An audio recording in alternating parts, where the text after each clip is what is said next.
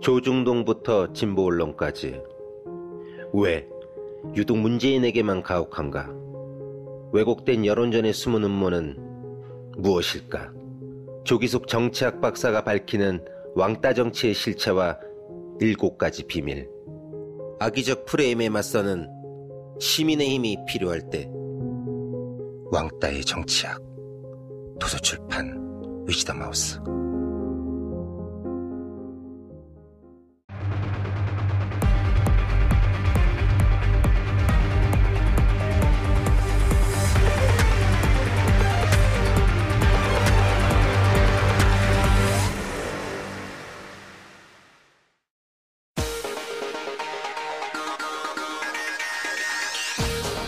여러분의 오후를 확 뒤집겠습니다. 한 발 더 깊이 들어가는 시사 프로그램 정봉주 품격시대 정봉주입니다.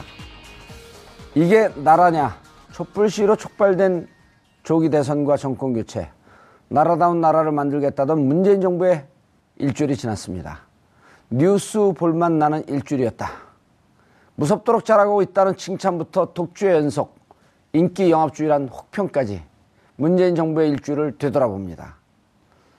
경찰이 비선 실세 의혹이 담긴 이른바 정윤의 문건 유출 사건을 다시 조사하기로 했습니다. 철저하게 수사했다 라던 검찰. 특히 우병우 라인을 겨눈다는 관측이 많은데요. 검찰 개혁을 예고한 문재인 정부와 검찰의 신경전 어느 쪽이 승리의 트로피를 거머쥘까요? 5월 17일 수요일 정봉주 품격시대 시작합니다. 지난 10일 출범한 문재인 정부가 국민들의 응원 속에 취임 8일째를 맞았습니다. 제대로 된 휴식도 없이 업무에 돌입한 문 대통령의 지난 일주일 행보는 파격, 소통, 안정이란 말로 설명할 수 있습니다. 핵심 측근을 배제한 파격적인 대탕평 인사는 개혁과 협치의 신호탄으로 평가받고 있고 격이 없이 국민들과 어울려 사진을 찍고 청와대 수석들과 커피 산책을 하는 등 소통하는 모습은 국민들의 환호를 이끌어냈습니다. 정책 행보는 안정적이었습니다. 제1호 업무 지시인 일자리위원회 신설부터 세월호 희생기간제 교사 순직 처리까지 발빠르게 이뤄졌고 꽉 막혀 있던 외교 채널은 4강국의 특사단을 파견하며 복원되고 있습니다. 권위의식을 내려놓고 보이는 대통령 시대의 문을 연 문재인 대통령. 지난 일주일의 행보에 대해 자세히 분석해 봅니다. 5월 17일 수요일 정봉주 품격 시대 첫 번째 이슈로 들어갑니다. 누군가는 기대 속에 누군가는 우려 속에 맞은 문재인 대통령 시대의 일주일이 숨가쁘게 지났습니다. 문재인 대통령 취임 첫날 선수에서 소통과 통합을 강조하면서 나라다운 나라를 만들겠다고 약속했었습니다. 과연 5년 후 이 약속이 실현되는 대한민국을 기대해도 될까요? 문재인 대통령의 취임 일주일 되돌아봅니다. 장윤선 오마이TV 방송국장 자리하셨습니다. 안녕하세요. 예, 대선 때 못 나오셨어요? 네. 대선 지나고 처음 나오시는 건가요? 아니요. 지난주 10일 날 기자들 4명 방담할 때 제가 나왔습니다. 대선 평가. 대선 평가. 네, 5월 10일 출연하고 어, 요새는 뉴스가 너무 많아서요. 예.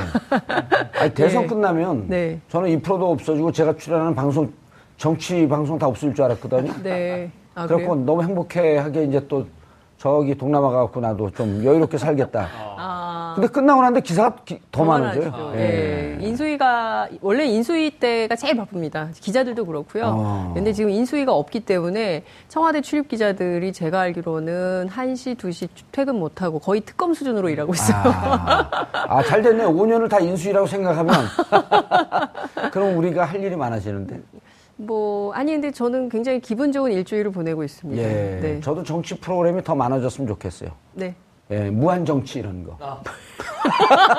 웃으면 안 되는데. 왜요? 자꾸 웃어드리면 더저 어, 아재 개그 모 많이 방송국에서 하시니까. 예능을 하는데요. 네. 타이틀이 아, 이거예요. 봉주의 유한 도전. 네. 유한하게. 예.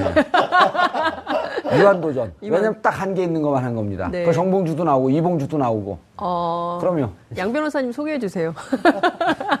자, 양정철, 아, 양정철 변호사. 뉴질랜드 가실 분을 왜 갑자기. 자, 양절 변호사 예. 자리하셨습니다. 예, 안녕하세요. 예. 저는 출국 계획이 없습니다. 음, 출국 계획이 없어요? 딱히 뭐 정권 탄생에 기여한 바가 없기 때문에 어. 굳이 자리를 비울 이유도 없습니다. 난 정권 교체란 사람들이 나더러 왜 고맙다 그런지 이해를 모르겠어요. 못하겠어요. 뭐- 비판을 안 해줘서 고맙다는 건가요? 아니요, 뭐 비판을 많이 하셨죠. 지난 정권에 관해서 그런 예. 부분에 있어서 애를 쓰셨다라고 아마 뭐 좋아하시는 분들도 있더라고요. 그냥 미안하니까 고맙다 그러는 것 같아요. 왜 피해 의식 있으세요? 갑자기 예. 미안하다고. 아니 그러니까 평상시에 뭐 저에 대해서 신경을 안 쓰던 사람들이 고맙다 그러니까 음, 예. 평상시에 사람은 있을 때가 아니라 없을 때 오히려 더 잘해야 되는 건데 그럼요. 약간 서운한 부분이 있긴 하죠. 나락으로. 떨어졌을 때 손을 내밀어 주는 사람이 진짜 친구죠. 아시겠죠, 최영일 평론가님. 자리하셨습니다. 저는 이 봉도사님께 고맙다고 표현하는 분들은요, 예. 약간 미래형이 들어있는 거예요. 아, 정권 교체한 이후에 정권 교체가 목적이 아니고 예, 수단인데 예. 그 이후에 산적한 할 일들을 좀 하기 위해서 어. 정권 교체가 필요했던 거고 예. 정권 교체 일주일은 너무 분위기 좋게 음. 정말 대다수 국민들 뭐 아주 저항하고 반대하는 일부 세력 외에는 이 표를 찍지 않은 분들도 음. 지금 거의 80% 가까이가 잘하고 있다 이거지 않습니까? 또 잘할 것 같다. 아, 잘할 것 같다. 아하. 그러니까 이제 신뢰가 예. 생기고 있는 거예요. 예. 찍진 않았는데 어, 이 정도일 줄 몰랐는데 하고 신선한 즐거움이 있는데 지금 무서움에 떨고 있는 세력이 일부 있죠. 그런데 그게 또 음. 이 봉도사님과 관련이 있다고 좀 봐요. 왜냐하면 박- 적폐 청산이라고 공약을 했을 때 예. 박근혜 정부에서 벌어졌던 아주 이상한 일들에 대한 청산뿐 아니라 예. 원래는 2012년에 정권 교체가 됐어야 하는 거죠. 예. 그때 문재인 대통령을 볼 뻔했으나 뭐 일부 또 시민들은 음. 정권을 도둑 맞았던 것 아니냐 이런 의혹도 가지고 있는데 알겠습니다. MB 정부까지 거슬러 올라가면 저는 봉도사님 시대는 음. 이제 올 것이다 이렇게 봅니다. 알겠습니다. 오늘 방송 분량에 욕심이 좀 있으시죠? 아 그런가요? 통제하시는데. 자, 시청자 여러분들께서도 샵 5400, 샵 5400으로 다양한 의견 보내주시기 바라겠습니다. 100원의 정보 이용료가 부과됩니다. 어, 그런데 저는 오늘 주제는 없지만, 어, 정말 그 양정철, 어, 이전에 이제 이호철, 네. 문재인 대통령의 삼철이라고 했던 분들, 이호철, 어, 전 비, 비서관이었죠? 비서관. 예, 네. 그분은 어, 스토리를 들어봤더니 실질적으로 대선에 관여하지 않았나 봐요. 그 부산에만 있었는데 네. 부산에 있는 자기의 기사가 서울에서 나오더래요. 네. 아, 그래서 이건 도저히 안 되겠구나. 그래서 끝나자마자 정권이 교체되자마자 미국으로 비행기를 타고 떠났고 네. 어제 그제 이틀 연속 양정철 네. 전 비서관, 네. 최재성 의원, 네. 어, 이선 후퇴 직을 맞지 않겠다고 하면서 쓴 그 내용 글들이 명문이에요. 음. 네. 어, 양정철 비서관은 원래 글 잘 쓰는 줄 제가 알고 있었고 네. 최재성 비서관도 잘 쓰는 줄 알았는데 최재성은 비서관이 아, 아, 아, 최재- 의원 네. 아닙니까? 전 의원. 최재성 비서관 위에 의원이었죠. 근데 이 정도로 잘 쓸 줄 몰랐어요. 아 그래서 진심이 있구나. 네. 그리고 저는 개인적으로 그분들 높이 평가하면서 2년 뒤에 이게 딱 그 10개국 하고 나면 2년 뒤 중, 하- 중반 넘어간 다음에 또 다시 들어갈 기회 있어요. 네. 근데 저는 들어가냐 안 들어가냐가 아니라 예. 어쨌든 이제 그 할 일을 다 했고 이후는 이제 그 정권 안에 들어가 있는 사람들의 역할이다라고 한 것에 대해서 뭐 아름다운 퇴장이다라고 평가를 많이 하고 있지 않습니까? 예. 근데 저는 기여하고 싶었을 수도 있다고 생각해요. 하지만 이걸 딱 절제하는 그 모습에서 이것이 정치다. 이런 걸좀 아, 보여준 측면도 그러니까. 있다고 생각을 하고요. 문재인 대통령 입장에서는 굉장히 좀 아까운 인재들을 놓쳤다 이런 아쉬움도 있겠지만 어, 저는 어떻게 보자면 큰 정치판에서는 또 만날 수 있는 기회가 열린다고 생각을 합니다. 그럼요. 네. 돌고 돌아서 예. 회자 정리 거자 필반. 네. 네, 멋진 뭐, 말을 쓰고 나니까 민망하네. 갑자기 네. 베란간. 예. 그런데 어 정말 이 그 박근혜 대통령의 통치 행태와 그 옆에 있는 분들도 어 자의반 타의반인데 이제 두 분 중에 한 분은 이런 얘기를 하더라고요. 어 내가 자리 차지하려고 노력했다가 안 되니까 이선 후퇴했다라고 하는 낭설이 퍼지는데 참 속상하다 그거는. 음. 음, 정말 말도 안 되는 낭설이죠. 저는 그래서 이렇게 얘기해서 설사 그렇다고 할지라도 결론은 어쨌든 이선으로 후퇴했는데 그 와중에 혹시 그런 일이 있더라도 그건 덮어줘야 되는 거 아니냐. 아, 당연히 그렇죠. 그리고 이제 저는 문재인 앞, 뭐, 문재인 대통령과의 어떤 복심이라고까지 불렸던 분이고, 예. 사실 생각해 보면 이분이 일종의 문재인 대통령의 방패막이도 됐던 것 같아요. 그러니까 한때 뭐 신문 패권이나 이런 말이 나왔을 때 그 비난을 사실 문 대통령보다도 양정철 비서관이나 이런 분들이 더 많이 받으셨어요. 그렇죠. 물론 그분들이 앞서서 말씀하셨던 것도 있고 제가 알기로는 양정철 비서관이 워낙 좀 단호한 스타일이시잖아요. 말도 되게 선명하게 하는 스타일이고 아까 글을 잘 쓴다고 하셨지만 되게 그런 식으로 자기 의사 표시가 명확한 분들은 또 적도 많을 수밖에 없는 거고 공격할 수 있는 타겟이 되다 보니까 문재인 대통령을 안으로는 막아서 의견을 주고 어떤 정권 교체를 대비해서 여러 가지 도와주면서 또 바깥으로는 바람막이도 역할을 했었던 분이라서 이번 기회에는 그래서 사실 중용이 됐어도 누구 야권이나 이런 데서 비난을 했더라도 저는 하나도 탓할 것이 없었으라고 보는데도 그마저의 최소한의 흠결까지도 주지 않고 싶어서 마지막까지 정말로 충정을 다한 거고 그건 대통령에 대한 충정뿐만 아니라 나라를 위한 충정이라고 저는 봐요. 예. 그게 국민들이 가지고 있는 일말의 어떤 의혹, 일말의 어떤 두려움, 일말의 걱정거리조차도 덜어준 거잖아요. 저는 정말 위대한 결심이라고 봅니다. 지금 현재 잘 됐습니다. 이 개인들은 전 억울함이 많을 거라고 봐요. 하지만 이제 그 이야기를 토로하고 우리가 지금 이렇게 방송에서 어쨌든 이야기해주고 있잖아요. 그래서 그 억울함을 좀 씻겨 내리시고 난 자유롭고 싶었다 이런 이야기를 한 만큼 자유를 좀 누리시고 예. 이 시야를 크게 트이고 평정심을 되찾고 마음속에 좀 억울함, 안타까움, 속상함 이거 다 털어내시는 시간을 가지면 우리 힐링이라고 하잖아요. 이 저는 다시 돌아올 가능성 2년이든 3년이든 정권 중반 전후에서 반반으로 보는데요. 예. 문재인 대통령과 문재인 정권이 위기에 처하면 이들은 돌아오게 돼 있습니다. 돌아올 수밖에 없어요. 예. 지금 현재 분위기를 위기에 처하지 않고 이들이 돌아올 일이 없다는 것은 문재인 정부가 순항을 한다는 의미이기 때문에 그 음. 그렇죠. 자체로 또 만족이 있을 수가 아하, 있어요. 그래서 네. 전 앞으로는 어찌해도 이들에게는 이- 지금 대기 모드에 들어간 겁니다. 음. 잠깐 이제 이저 휴식하면서 그래서 이 지켜보면서 더 큰 마음으로 뭐 해외 여행도 하고 음. 국내 정치를 들여다보면 틀림없이 빈틈들이 많이 아. 보일 텐데 멀리서나마 소식 전하면서 대통령에게 또 나의 좀 이런 충언을 고언을 예. 전해 주시오 하는 것도 굉장히 중요한 중요한 역할이에요. 그래서 제가 보기에는 2년 만에 돌아올 것 같아요. 2년 2년 네. 예측하시는 2년이 거죠? 있으니까. 아, 아, 참. 자꾸 우리가 웃어드리면 안 돼요.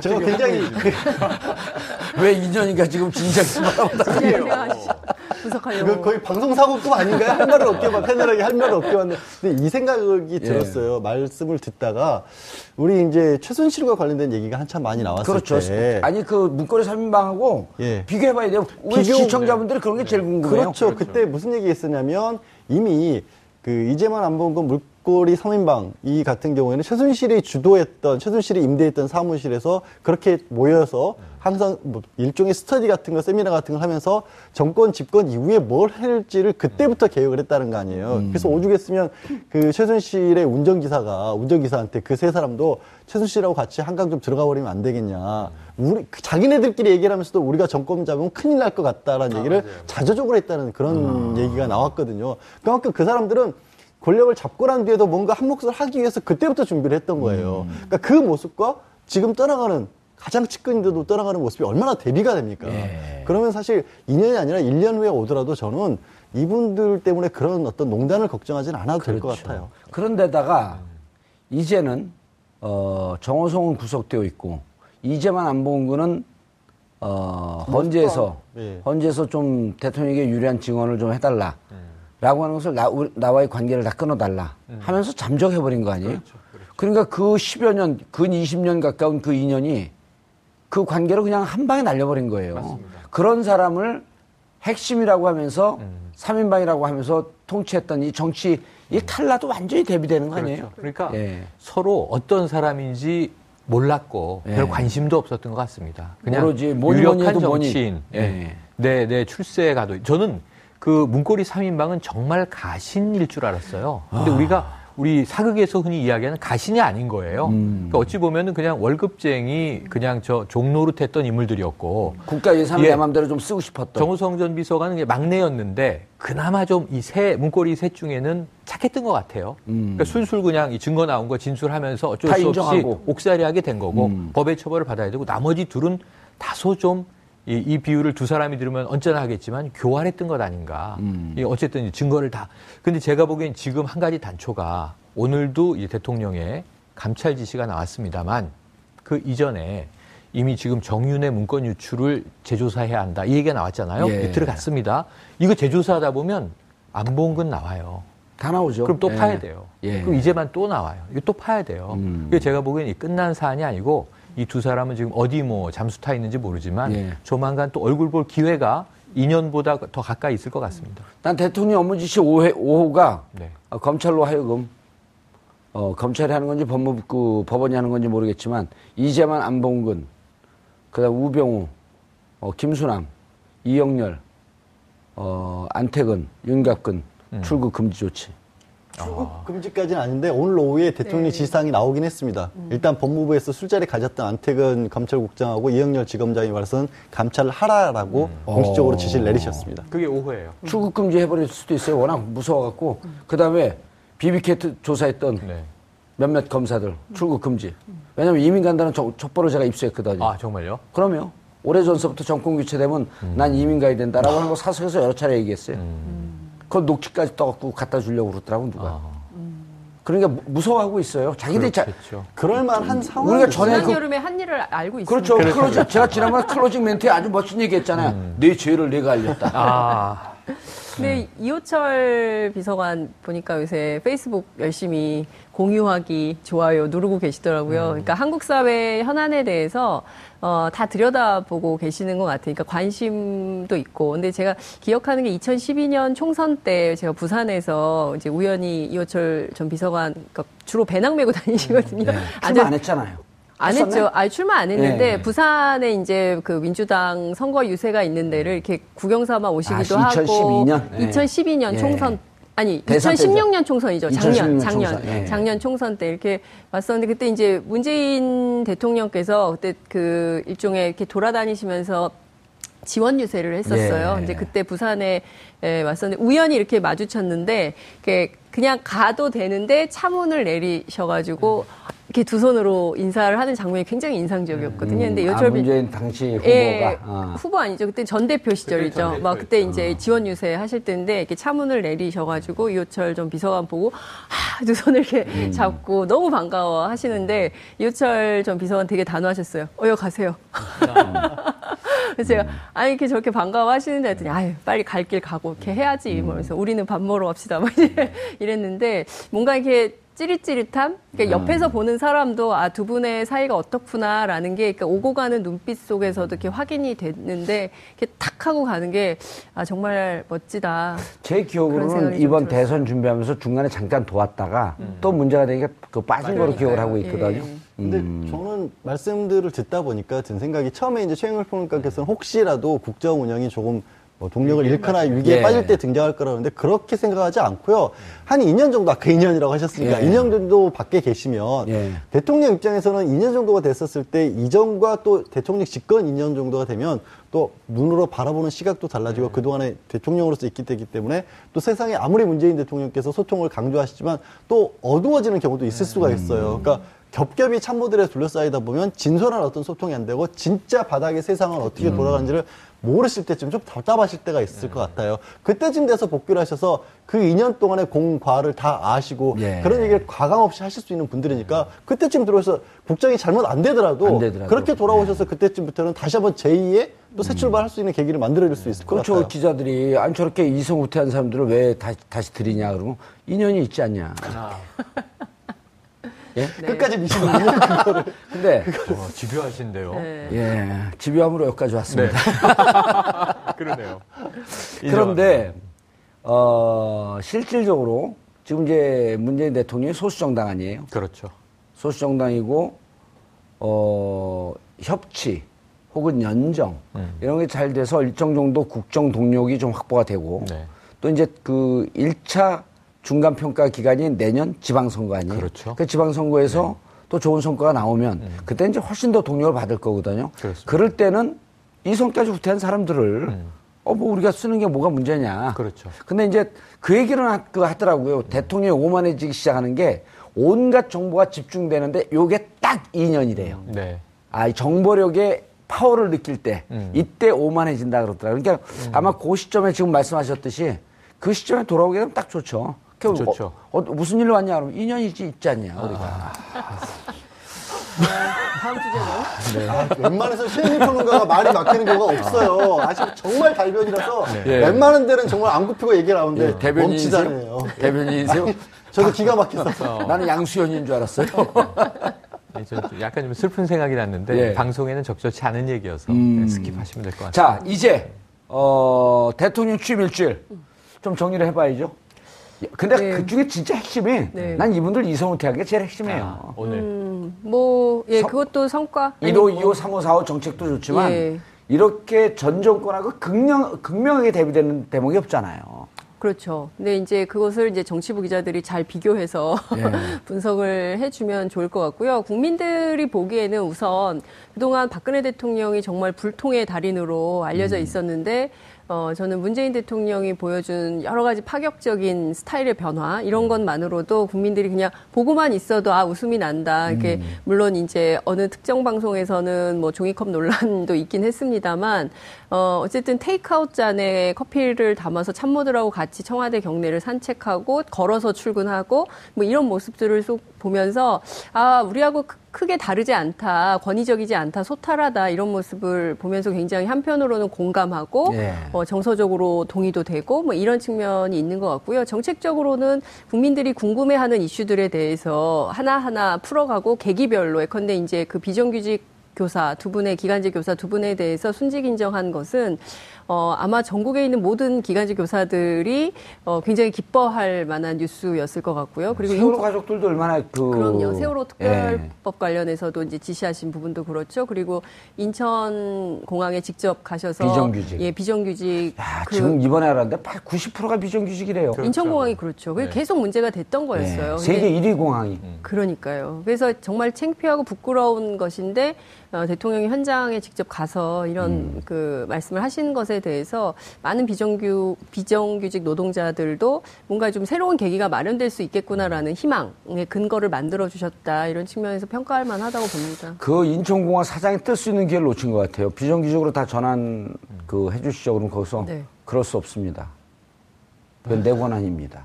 아, 그럼 인- 그럼 대통령 당황할 거 아니에요. 네. 비정규직으로 전환하는 것뿐만 아니라 급여도 올려야 됩니다. 아 박수 나오죠 그럼 바로 박수 나오죠. 그럼요. 그럼 무한도전에 또 막 출연하, 아, 유한도전이구나. 아니, 근데 이게 분위기가. 네. 그러면서 또 한 기업에서 비정규직을 정규직으로 몇, 300명인가 전환하겠다고 하고. 음. 네. 이게 그렇게 공공 부분에서 책임을 지키고. 그렇습니다. 음, 그 지, 책임을 지키고, 지키, 약속을 지키고 네, 책임을 네. 지고. 아니, 기간제 이두 명은 우리가 이랬잖아, 얘기하다가. 아니, 저걸 왜 정, 그, 그러니까요. 음. 순직으로 인정을 못하지? 그냥 상식이거든요. 그렇습니다. 그런 사람들 인정해 주는 게 개돼지를 인정해 주는 것 같아서 싫, 싫었던 거예요 보니까. 그러니까 너무 참 그 입 밖으로 꺼내기는 그렇지만 사람이 그렇게 살면 안 되는 거죠. 박근혜 전 대통령 그러면 안 되는 거죠. 이- 뭐 그것도 그렇고 저는 국정교과서 어, 폐지한 것도 그렇고요. 많은 국민 외- 외교 문제만 하더라도 오늘 아침 어떤 라디오에 이혜원 의원 출연하셔가지고 문재인 대통령이 너무 잘해가지고 좀 그 그렇다. 예. 왜 그러냐 그랬더니 이런 우리에게 기회가 없어질 수가 있다. 그 오늘 아침 뉴스 두렵다. 공장이네요. 아 오늘 아침 뉴스 공장. 이혜원 의원 다음에 양절 변호사가 나왔어요. 아 그렇구나. 그건 안 들으셨군요. 네, 양절변 제가 못 들었습니다. 그 네. 부분은 이혜원 의원까지만 그 들었습니다. 일주일 평가 말씀하시니까 전 딱 세 개 키워드로 우선 하드한 거 아까 정책이라고 음. 말씀하셨지만 북한이 시험을 딱 하잖아요 네. 반보기를 예. 바로 대응하지 않습니까 NSC 이 박근혜 정권보다 그 애국심 뭐이 북한에 대해서는 잘할 거야 보수층이 그랬는데 뭘 잘했어요 아, 주 안보가 불안정해졌죠 그런데 단호한 대응을 하잖아요 그 시간대별로 보고하는 거 감동입니다 자 5시 27분에 미사일 발사했고 네. 이 국가위기관리센터에서 비서실장한테 20여 분 후에 연락했고 6시 8분에 비서실장이 대통령한테 보고 대통령이 그 다음 얘기에 국민들은 보수 진보 가릴 것 없이 환영했어요. 국가안보실장이 직접 보고하라. 그게 전임 정부의 멋있었어요. 실장인데 멋있었어요. 지금 이건 국가안보실장이 보고해야 될 사항이고 지금 김관진이 있으니까 예. 직접 보고하라 그래. 그러면 NSC 주재해. 8시 나와서 음. 하지 않습니까? 그럼 이런 대응만 해주면 국민들이 미사일을 쏘든 어떻든 좀 믿을만 하다. 안심이 되는 거예요. 의원이 딱 그 포인트 네, 말씀하시더라고요. 이거 아주 중요했고요. 네. 그리고 두 번째는 뭐냐면 이건 소프트한 측면인데 전 청와대가 좀 편안해진 것 같습니다. 부부 금슬이 이 결혼 연차에 비해서 너무 좋으세요. 뭐 바지가 짧으네, 뭐 우리 남편 최고네. 저는요, 저희 애들 엄마는요, 제가 바지 벗고 출근해도 몰라요. 그래서, 아, 저 연배에 저러셔도 되는 거야? 막 이런 생각을 하면서 부럽기도 했는데, 이걸 보는 우리의 청소년 청년들이, 아, 나도 가정 꾸리고 싶다. 나도 아이 낳고. 싶다. 아. 근데 청와대에서 알콩달콩 하는 모습. 근데 이게 연출된 거면은 자기적이고 뭔가 부자연스러워요. 근데 누가 봐도 자연스럽잖아요. 그렇죠. 두 분이 사랑하는 게 보이잖아요. 예. 그래서 어, 사랑의 청와대? 이거 무슨 가족 아하. 드라마감인데? 오. 이런 생각이 들고, 그 다음에 그 중간에 인사들이 쭉 매일 나옵니다. 조금 전에 여기 오기 전에 속보 보고, 아, 제가 피우진 네. 보훈처장. 대박이에요. 이 피우진 예비역 중령인데, 예. 자, 여성 인사예요. 이거 하나. 보훈처장 최초의 여성입니다. 음. 근데 군인 출신이에요. 예비역 중령. 여성으로서 헬기 조종사 1호예요. 음. 79년에 제가 소위 임관한 걸로 기억하는데, 근데 거기서 끝났으면 아, 군 출신인데 여성이구나. 이것도 좀 어, 특이하긴 나이도 한데, 꽤 많네요, 그러면. 연세 많습니다. 예. 60대 초반. 근데 이분이, 60대 초반도 넘는데요? 그렇죠. 71년도에 소위 인간 에세 79년도에. 아, 79년도. 그러니까 어. 60대 초반. 그렇죠, 맞습니다. 그러네요. 예. 어. 그런데 그 이분이 보훈처장으로서 군 어쨌든 영광급 장교 출신이고 전투 헬기 조종을 했단 말이에요. 그런데 여기 하나 더 나가서 이분이 재직 중에 암에 걸려요. 음. 암투병을 하는데 군이 휴직을 안 시키고 파직을 하는 거예요. 아하. 내쫓았습니다. 근데 법정 투쟁을 하고 이분이 복직을 해요. 음. 2008년에 승소를 해서 군에게 이겨서 다시 돌아와요. 이 사이에 이분이 인권운동가가 된 거예요. 음. 아. 평생 내가 애국하고 사랑했던 군이 왜 나를 내치지? 예. 군인도 아플 수 있는 거고 수술할 수 있는 건데 아하. 그리고 이분이 18대 총선에 진보신당으로 입후보를 해요. 오호. 떨어졌지만 예. 그러니까 제가 보기에는 군 영광급 여성 전투 헬기 1호 그런데 진보당 출마자 어. 매우 묘한 인생을 갖고 있는데 보훈처장 이게 민주정부 보훈처장으로 딱이에요. 군에 대한 예우, 애국심 의심 없고 그럼에도 불구하고 인권 의식이 생겼고 자기가 겪었으니까 이걸 다 갖고 있어서 이런 인물을 어떻게 음. 찾아내서 보훈처장에 앉히지? 그러니까 인사가 지금 매우 적확하거든요 예. 대부분. 그러니까 아직까지 일주일은 박수 받아도 좋은. 제가 음. 100점은 못 드리지만 99점 드리는데 1점 뺀 거는 그래도 싫다는 사람이 또 있더라고요. 음, 알겠습니다. 양 변호사는 지금 최영일 평론가 이제 말씀하시는 거 보면 노무현 아, 저 문재인 대통령이 어, 빚을 바라기 시작한 게당 대표 있으면서도 계속 흔들렸거든요. 그렇죠. 그런데 이제 2015년 12월에 안철수 어, 탈당. 의원과 탈당을 하면서 쪼개지죠. 당이 이제 흔들릴 때 그때 그 counter attack을 뭐로 하냐면 신진 인사 영입을 해요. 아, 그렇죠. 그 예, 근데 그거를 뭐 양향 이미. 지, 그 지난해 7월, 8월서부터 물밑으로 조용히 준비하고 있었던 게 드러나는데 여기서 지금 말씀하신 분하고 이제 이렇게 그 sync를 그 한 90%가 넘는 게 조웅천 그렇죠. 비서관도 조웅천 비서관, 그 다음에 그렇고. 표창원 둘다 보수 인사였거든요. 맞습니다. 그러나 이 정권으로부터 내침을 당하고 그런 분을 보수적이어도 정의롭게 살고 상식적으로 산 사람들은 영입을 한다. 네. 이게 성공하면서 그때 확 부각이 나타난 거거든. 이번에 행보가 보면 인사 행보가 상당히 오랫동안 조용조용히 음. 그 얘기를 하시죠. 문재인 대통령이 2012년 떨어지고 나서 그 이후에 예. 국가가 조금 비정상적으로 가는 걸 보면서 내가 대선에 실패하는 바람에 이 나라가 이렇게 됐고 아, 국민들이 이렇게 책임감. 어려움을 겪었다. 그러면서 무한 책임감을 정말로 느꼈다라는 해서 그때부터 철저하게 준비를 했다라는 말씀을 하셨는데 그냥 말이 아니었던 거예요. 예. 그 말씀하신 표창원 의원 영입 같은 경우도 표창원이 이번에 털어놓은 얘기가 그거죠. 영입되기 1년 전에 당신 2015년 1월경에 표창원 의원이 개인적으로 그냥 수익 사업하기 위해서 하는 행사장에 어느 날 갑자기 왔다라는 거예요. 아무 말씀도 없이. 그리고 그 행사장에서 견학 코스를 자기도 같이 하면서 그냥 열심히 하시라고 막 쏘고 갔대요.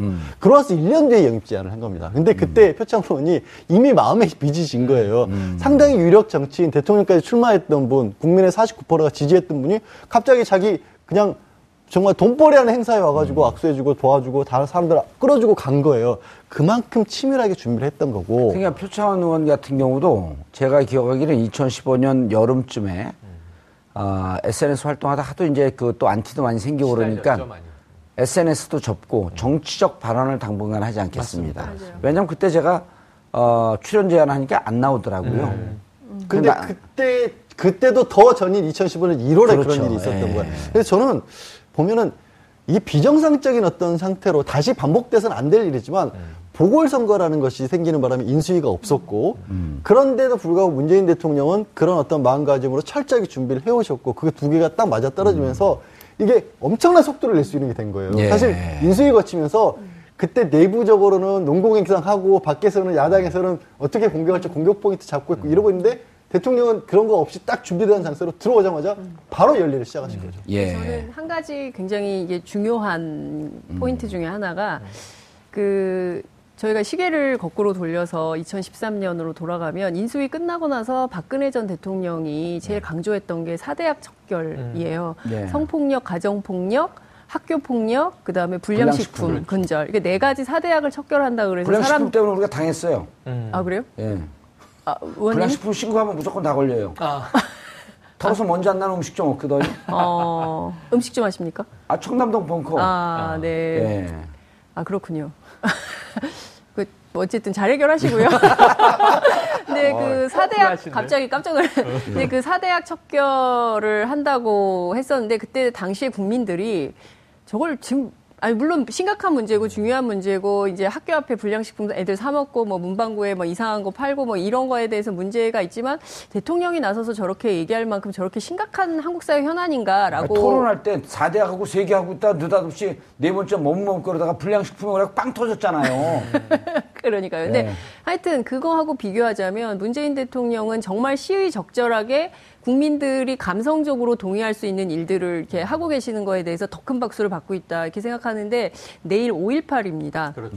내일 10시에 이제 기념식이 있는데 대통령이 참석하셔서 5.18 어, 기념식에서 어, 이무리한 행진곡을 다 같이 재창할 때 저는 광주의 시민들뿐만 아니라 어, 5.18을 계기로 해서 학생운동을 하든 사회운동을 하든 시민운동을 하든 또 그 밖에 우리 사회 개혁 이슈 인권의 문제에 대해서 관심이 있었던 그리고 대한민국 전체가 정말 가슴이 뭉클한 시간이 되지 않을까 이런 생각이 좀 들어서 시의 적절하게 정책을 펴는 것도 국민들한테 후한 점수를 받는 가장 큰 이유 중에 하나다 이런 생각이 좀 듭니다. 당신이 주장했던 그 본인이 주장했던 그 잘 준비된 대통령이라고 하는 것이 네. 허언이 아니었음이 맞습니다. 어, 드러나고 있는 거죠. 그렇죠. 그런데 최영일 네. 평론가님, 그 국정교과서 폐기하고 뭐 그리고 또 이제 행진곡 재창 그 예, 2호 세월호 사건 재조사 네 4호 뭐 이런 등등 네. 그 참사 재조사 이런 게 어, 통합의 이미지하고는 좀 거리가 뭐냐라고 하면서 일각에서 네. 0.1%에서 반대하고 있거든요. 그렇죠.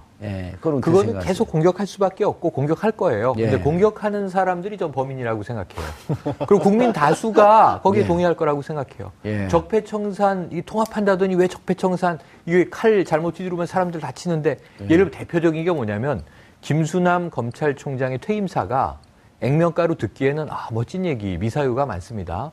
예를 들면 이게 고사성어에서 끌어왔는데 자 인자함이 넘치는 건 아무 문제가 없지만 정의로움이 너무 넘치면 잔인해진다. 예. 이 얘기는 앞에 전이 있어요. 경선 과정에서 음. 안희정 지사가 대통합, 대연정 얘기하니까 분노가 빠졌다. 이런 얘기를 문재인 후보가 해요. 예. 그러니까 분노가 지나치면 피바람이 분다. 이런 얘기를 주고받으면서 권력을 잡았을 때 이 청산이라는 게 잘못 정치 보복으로 비칠 수도 있는 아슬아슬한 이 대목이 있는 거거든요. 근데 그거를 대놓고 결사반대하는 저항 세력이 좀 범인이에요. 지금 이 적폐청산을 정의해 드릴 수가 있어요. 정경유착으로 대표가 되지만 시장 적폐가 있습니다. 이 자본 적폐도 있고 노동 적폐도 있을 수 있어요. 관행적으로 예를 들면 누군가에게 민폐를 준다면 적폐죠. 또한 언론 적폐 있습니다. 언론이 이제 여론을 호도했던 예. 공공 적폐 있습니다. 이게 관료 적폐인데 다 피아가 붙어요. 해수부 피아, 해피아, 음. 철도 마피아, 철피아, 금융 마피아, 이 모피아 다 있잖아요. 관피아. 관피아들이죠. 예. 묶어서. 그리고 그 사이에 정치 적폐가 있어요. 예. 전 국회의원 다수와 원전 예, 마피아도 있어요. 원전 마피아도 있어요. 원피아. 원피아라 그러죠. 원피아. 원피아 라고도 하고. 근데 정치 마피아들은 이게 미국은 로비스트가 양성화돼 있는데 네. 국회의원이 이제 대관 업무라는 이름으로 로비 활동을 하는 거죠. 음. 이거 묶으면 적폐인데 문제는 여기서 이제 해결을 해야 되는데 여기서 이제 저항들이 만만치가 않겠죠. 사실은 참여정부도 한번 실패한 경험 있지 않습니까? 그 첫 번째가 검찰 개혁이에요. 이번에 오늘 이제 감찰 지시한 것부터 시작이 되는데 이게 이제 쉽게 풀릴 거냐? 그렇지 않을 것이다. 이 예. 저항을 어떻게 헤쳐나갈 거예요. 근데 노무현 대통령이 못했지만 음. 그 시행착오를 딛고 문재인 대통령은 왠지 할 수 있을 것 예. 같다. 뭐 이렇게 양 생각을 변호사님. 어, 일주일 동안 이 일정도 비교하면 아주 재밌어요. 그렇 뭐박 전 대통령과 비교를 예. 비교를 하실 수 있으세요? 제가 봤을 때 비교가 비교를 누구는 그렇게 하더라고요. 일주일이 아니라 3일 내진 3시간 하고 4년 하고 비교를 해야 된다. 아. 그 정도로 일에 있어서의 범위 자체가 너무나 다르다. 어, 3일을 한 3년치 일을 네, 다 해버린 다 해버렸. 근데 아니 한편으로 그럼 우리 지금 저거 그 그래, 그래프 만든 어, PD하고 제작진이 당황하게 네. 문재인 대통령 일주일과 오바마 대통령 일주일을 비교해 주세요. 그것도 그렇고요. 3년을 4년을 다 왜 그러냐면 네. 지금 해왔던 얘기들 제가 초반에 말씀드린 속도가 날 수 있었던 거에 비결 중에 하나는 그동안 묵혀왔던 숙제들을 박 전 대통령이 워낙 많이. 만들어놨어요. 네. 그러니까 아니, 일, 9년 동안. 9년 동안. 예. 9년 동안도 그렇고 앞으로 지난 4년만 해도 당장 뭐 어무지 씨 1호나 2호나 이런 것들이 예를 들어서 아까 나왔던 음. 기간제 교사분에 대한 순직 인정 문제 3년이 넘은 숙제입니다. 맞아요. 그리고 임을 위한 재창고 같은 것들도 지금 3, 지난 된- 9년 된 이미 거예요. 지난 정권에서 인정을 했던 걸 9년 내내 묵혀왔던 예. 거고요. 그다음에 또 뭐 미세먼지 공약 같은 경우도 대선 기간 내내 후보들조차도 가장 목 아파했던 거예요. 음. 그랬었죠. 국정교. 예, 국정교과서 기자분들 있잖아요. 현장에 다니면서 얼마나 힘들어요. 예. 국정교과서 전 국민이 다 반대하고 실제 현장에서 받아들이는 학교 하나도 없는데도 대통령이 독단으로 밀어붙인 겁니다. 그러니까 그만큼 쌓여있는 숙제들이었고 문재인 대통령이 결단을 내리는 순간 빨리 속도를 낼 수 있었기 때문에 일주일 대 일주일이 비교가 아니라 그래픽 만드신 분께 정말 죄송하지만 삼 지난? 지난 4년 동안 문, 저 박, 박전 대통령이 망쳐놓은 거를 일주일 동안 어떻게 바꾸는지를 비교를 해야 돼요. 아, 간단하게 이렇게 얘기하면 돼요. 박근혜 대통령의 비서관들하고 네. 회의한 양과 음. 지난 일주일 동안 회의한 네, 양을 네. 비교하면 딱 맞습니다. 지금 저 그래프 그대로 놔두셨다가 예. 다음 주 화요일에 한번 또 쓰셔야 됩니다. 왜요? 그러니까 내일 5.18이라 임을 위한 행진곡을 대통령이 참석한 이 기념식에서 재창을 다 하고 음. 뭐만 명이 재창한다고 지금 오늘 기사 나왔는데 네. 역대급 역대급이다. 그런데 그것도 감동적이고 뭉클한 장면이지만 다음 주 화요일 5월 23일 네, 이게 좋습니다. 노, 노 대통령, 노무현 대통령 서거 8주기예요. 예. 그럼 봉하마을에 이제 문재인 대통령께서 가실 거 아닙니까? 음. 그래서 그날 굉장히 짠할 거잖아요. 꼭 친노만이 아니라 전 국민이 짠할 건데 왜냐하면은 이게 두 분은 친구였고 참여정부에 같이 일을 했고 예. 모셨고 그랬는데 이제 대통령이 돼서 비운의 대통령을 이제 찾아가는 거 아닙니까? 예. 추도하러. 근데 이날 박근혜 전 대통령이 법정에 출두하는 날이에요.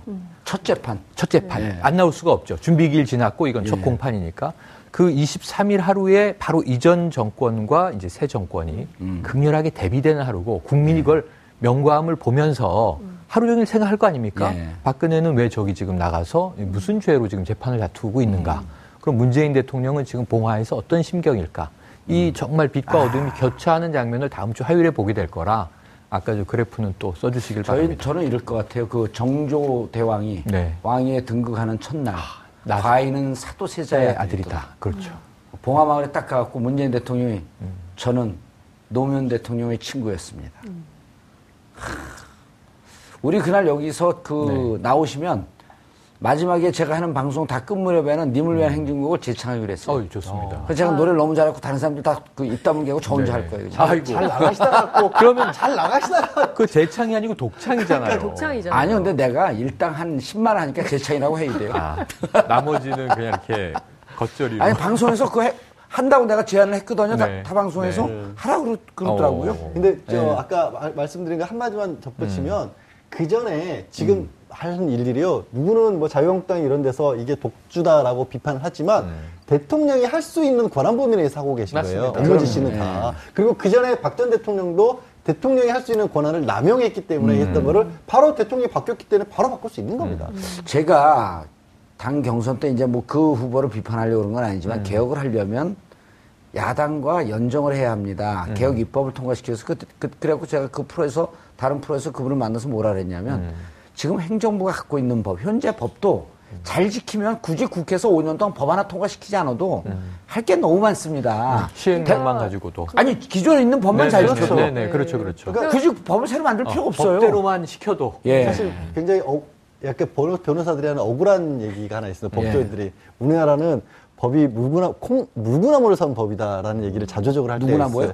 법이 물구나무를 섰다라는 아. 표현을 쓴 게 원래 그렇죠? 법은 구조상 헌법이 있고 법률이 있고 법령이라고 하죠 시행령이 시행령인데 있는데 지금 시행령이 지금. 시행령이 제일 위에 있는 것처럼 아. 돼 있어 변호사들이 일을 할 때 가장 불편을 겪는 게 사실 시행령 우선주의거든요. 음. 그건 개선돼야 될 부분도 있는 거지만 또 동시에 대통령으로서 지금 하실 수 있는 일이 말씀하신 것처럼 그럼요. 많다는 거예요. 예. 그러니까 그 얘기를 정말 트위터나 뭐 SNS를 보면 야 이렇게 할 수 있는 일이 이렇게 많은지 몰랐다. 그럼요. 아니, 그리고 제가 네. 그거 진짜 방송에서 그, 그 후보한테 대놓고 그랬다니까요. 국회의원 안, 해, 안 해봐서 잘 모르시는데 법 통과 안 시켜도 돼요.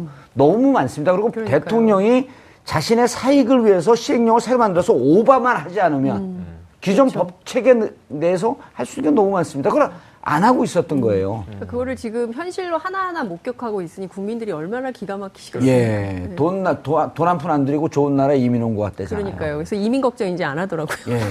다만 이제 앞으로 교육 개혁이 어떻게 될지. 음, 그런데 네. 사실 이 일주를 보면요. 우리가 한때 부러워했던 오바마 대통령 일주일과 유사하거든 좀더 음. 빨라요. 근데 이게 사실은 어느 나라의 대통령이도 이렇게 해야 되는 겁니다. 정상. 자연스럽게. 그렇죠. 예. 안 하고 있었던 게 네. 9년 동안 다 하는 거예요. 너무 어색한 거지 그러니까. 그렇습니다. 근데 저는 그 노무현 전 대통령, 그러니까 오바마에 대해서 우리가 막 이렇게 열광하지만 오바마 전에 우리가 먼저 그렇죠. 노무현이라는 대통령이 있었고 아하. 안타깝게 뭐 이제 공과 과에 대해서 막 이 논란이 지금까지도 진행이 음. 되고 있지만 큰 틀에서 보자면 대한민국 역사에서 굉장히 평가를 받을 만한 개혁 대통령이었다 이렇게 볼 수 있을 것 같고 예. 그 부분에 대해서는 자꾸 막 이론의 제론의 여지를 따지지만 평가할 것은 평가를 하고 그 다음 단계로 넘어가야 역사의 진전이 있을 거라고 생각합니다. 예, 알겠습니다. 자, 문재인 대통령 일주를 짚어봤는데 이런 말이 있죠. 어, 칭찬은 고래도 춤추게 한다. 잘할 때는 칭찬해 주는 게 정상입니다. 아, 잘하는데 고춧가루 뿌리면 몰매 맞습니다. 정봉주 품격 시대에서는 여러분의 소중한 의견을 받습니다.